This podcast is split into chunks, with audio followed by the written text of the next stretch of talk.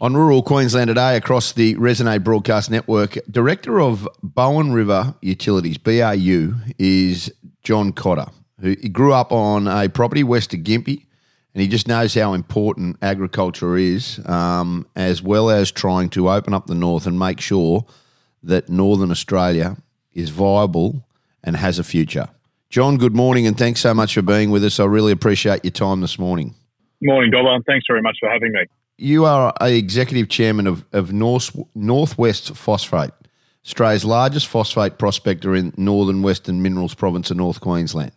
Now, you're a huge advocate for trying to get this under control and trying to get the North um, viable for, and sustainable. How, firstly, are you guys going about this and what are you wanting to achieve? But also, can you talk to us about the pushback that we're getting from the state government? Yeah, thanks, Dobbo. Um, yeah, look, as you said, our business has got two parts. Um, we, we focus on water and phosphate. The reason we focus on that are they are the two commodities that we saw could really open up the north um, beyond just exporting stuff overseas. Yep. So, from our perspective, we took a view that uh, there's one dominant fertiliser player in Australia um, that probably um, is just punching out synthetic fertiliser. And given the soil and the nature of Northern Australia being so phosphorus deficient, we thought about different ways we could get that to market.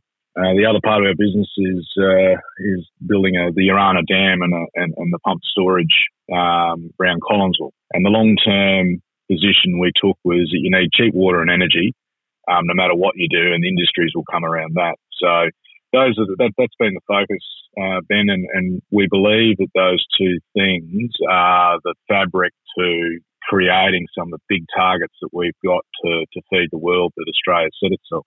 Yeah, it, well, I mean, some of the targets, uh, you know, I think the government don't really. They say these comments and they don't really understand it. Can you, can I talk to you just about how this fertilizer industry? I'm going to get to where uh, the global population is and how um, food and agriculture organisations need to increase their production, or we, will have a huge problem in our hands come 2050. But the fertiliser and phosphate, the, the phosphate industry at the moment, and it, it has been, you know, obviously something that everybody's very, very passionate about. And there's been a lot of people who have, and I mean this, had a crack in the past.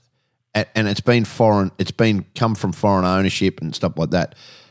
How do you guys see to, to get a strong stronghold of this market and, and and make it sustainable so everybody understands that what you guys are doing is environmentally friendly, is actually keeping it local, and is making sure that you know there is a future and people and it doesn't get blown out of you know absolutely like I mean the, the costs have been just absolutely ridiculous this year. Yeah, it's, it's a good question. Um, so on a couple of fronts, mate. Um, the first is the Georgina Basin in uh, the Northern Territory and, and northwest Queensland uh, has some of the you know highest grade and largest deposits of phosphate in the world. Um, the problem we've got is, as you know, we're 900 k's from port. So yep.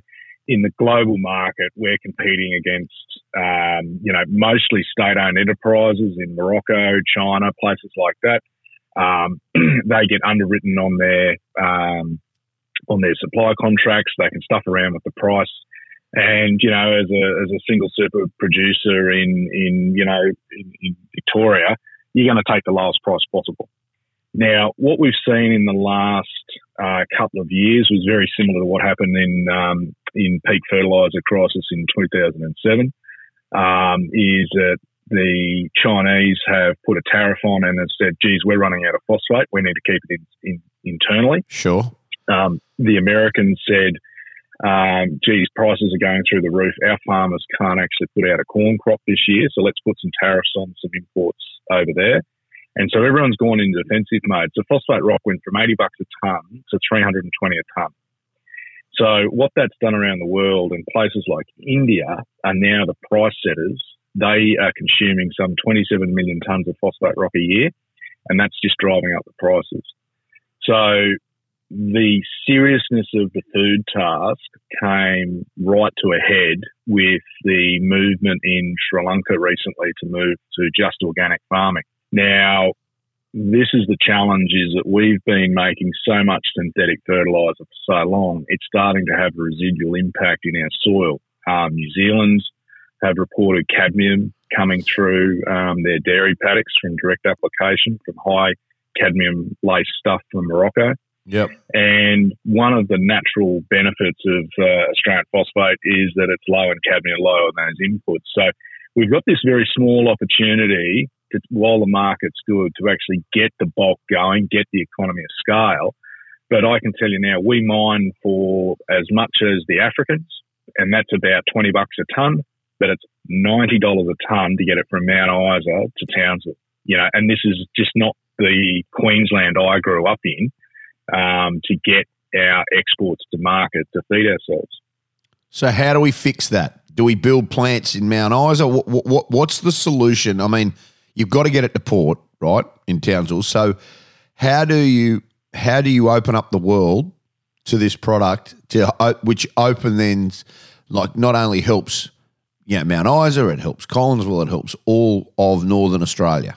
Well, I think the first thing is, you know, one William Street's got to pay attention to what's going on in the north and understand some of the economics behind a lot of the projects that are up there. Yep. Um, the second thing is we're still we're running um, our rail, our freight networks um, through a lens of cost recovery uh, and, and, profit for government-owned organisations. Um, the way this state got built was that the state said, you know what, the royalties that will come back through by getting these products to market we'll build our hospitals and schools um, because we've taken a hit and done the hard work on removing below rail charges for our, for our rail lines.